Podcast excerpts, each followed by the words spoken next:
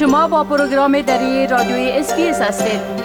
گزارشات عالی را در sbs.com.au/dari پیدا کنید.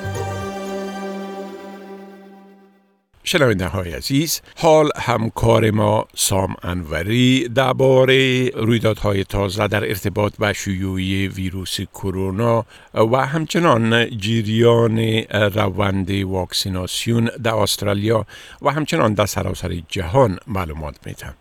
آقای انوری سلام عرض میکنم. خب، خبر بسیار مهم امروز ایست که کووید سر از نیمه امشب در ویکتوریا رفع میشه. بله با سلام به شما و شنوندگان عزیز.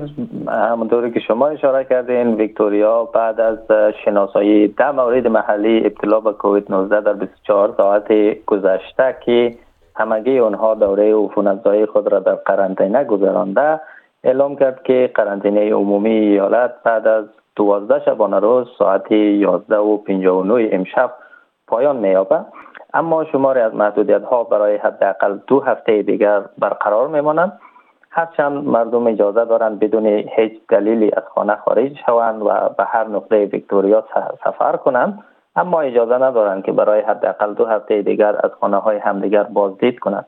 همچنین کسانی که به منطقه تفریحی آلپاین سفر می‌کنند باید در فاصله 72 ساعت قبل از سفر خود آزمایش کووید-19 بدهند و ثابت کنند که نتیجه آزمایششان منفی بوده. دنیل اندروز، نخست وزیر ویکتوریا، امروز سه‌شنبه هنگام اعلام موضوع گفت که آنها درک می‌کنند که ممنوعیت دید بازدیدهای خانگی برای افرادی که 2 هفته میشه خانواده و دوستان خود را ندیده دشوار است، منتها خانه جایی است که انتقال ویروس در آنجا صورت میگیرد. پوشیدن ماسک در اماکن سرپوشیده و فضای آزاد جز در موارد استثنایی همچنان اجباری میماند. مکاتب سر از فردا چهارشنبه باز میشن. رستوران‌ها و خورده‌فروشی‌ها اجازه بازگشایی دارند، اما باید از قانون 1 نفر در 4 متر مربع پیروی کنند. تعداد مشتریان در فضای سرپوشیده حد اکثر 100 نفر و در فضای آزاد حد اکثر 300 نفر خواهد بود. مراکز ورزشی اجتماعی هم اجازه دارند که دوباره فعالیت خود را از سر بگیرند و همچنین تجمعات در اماکن عمومی به 10 نفر محدود هستند.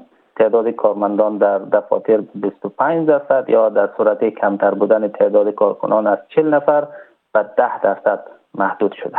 بله، خب شمار موارد نو ابتلا به ویروس کرونا در ایالت نیوساوتولز همچنان در حال افزایش است و امروز هم بلندترین رقم روزانه ابتلا به کووید-19 در او ایالت ثبت شد. بله همونطوری که شما اشاره کردین، تعداد مبتلایان روزانه در ایالت نیوساوتولز باز هم رکورد زد. در 24 ساعت منتهی به ساعت 8 شام روز دوشنبه 172 مورد محلی ابتلا به کووید-19 در ایالت شناسایی شده که حداقل 60 تن آنها دوران عفونت‌زایی خود را در بین جامعه سپری کرده. همچنین 19 مورد دیگر تنها بخشی از این دوره را در قرنطینه سپری کرده و وضعیت 32 بیمار دیگر هنوز تحت تحقیق قرار دارد. این در حالی است که گلادیس برجیکلیان، نخست وزیر ایالت نیوساوتولز، گفت که نگرانی اصلی مقام ها اکنون از حوزه جنوب غرب به غرب سیدنی منتقل شده. خانم برجیکلیان گفت که ویروس همچنان در محلات کاری و بین خانواده ها دست به دست میشه. همچنین نخست وزیر نیوساوتولز گفت که فردا تصمیم خود را درباره تمدید قرنطینه عمومی سیدنی بعد از 31 جولای اعلام خواهد کرد.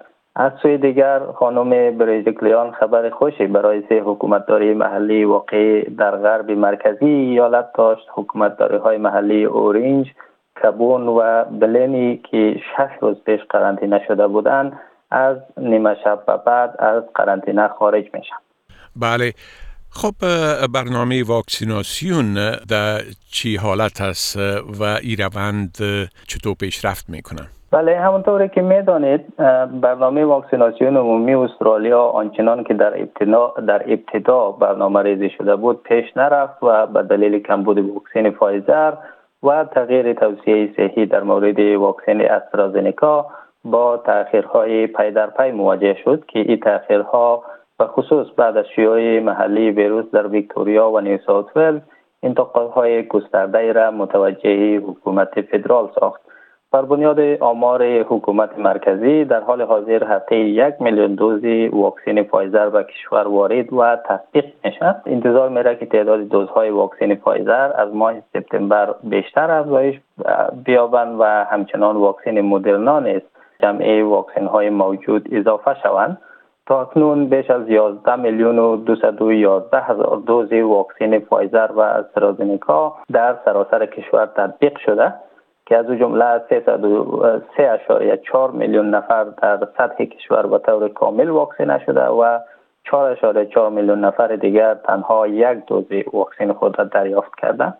در 3 ایالت پرنفوس استرالیا در نیوساوتولز 1.1 میلیون به طور کامل و 1.4 میلیون به طور قسمی، در ویکتوریا 893,000 به طور کامل و بیش از 1.3 میلیون به طور قسمی و در کوئینزلند 673,000 نفر به طور کامل و حدود 827,000 نفر به طور قسمی واکسینه شدند. بله، خب آمار مجموعی مبتلایان به کووید-19 و مرگ‌های ناشی از او در استرالیا و در سراسر جهان از چه قرار است؟ بله، استرالیا از آغاز همه‌گیری کرونا تا اکنون 33,266 مورد ابتلا و 920 قربانی داشته. در حال حاضر تعداد موارد فعال کرونا در سراسر استرالیا به حدود بیش از 2500 نفر می‌رسد. در سطح جهان تا اکنون بیش از 194 میلیون و 647 هزار مورد ابتلا به کووید-19 به ثبت رسیده که از اون جمله بیش از 4 میلیون و 166 هزار نفر جان باخته.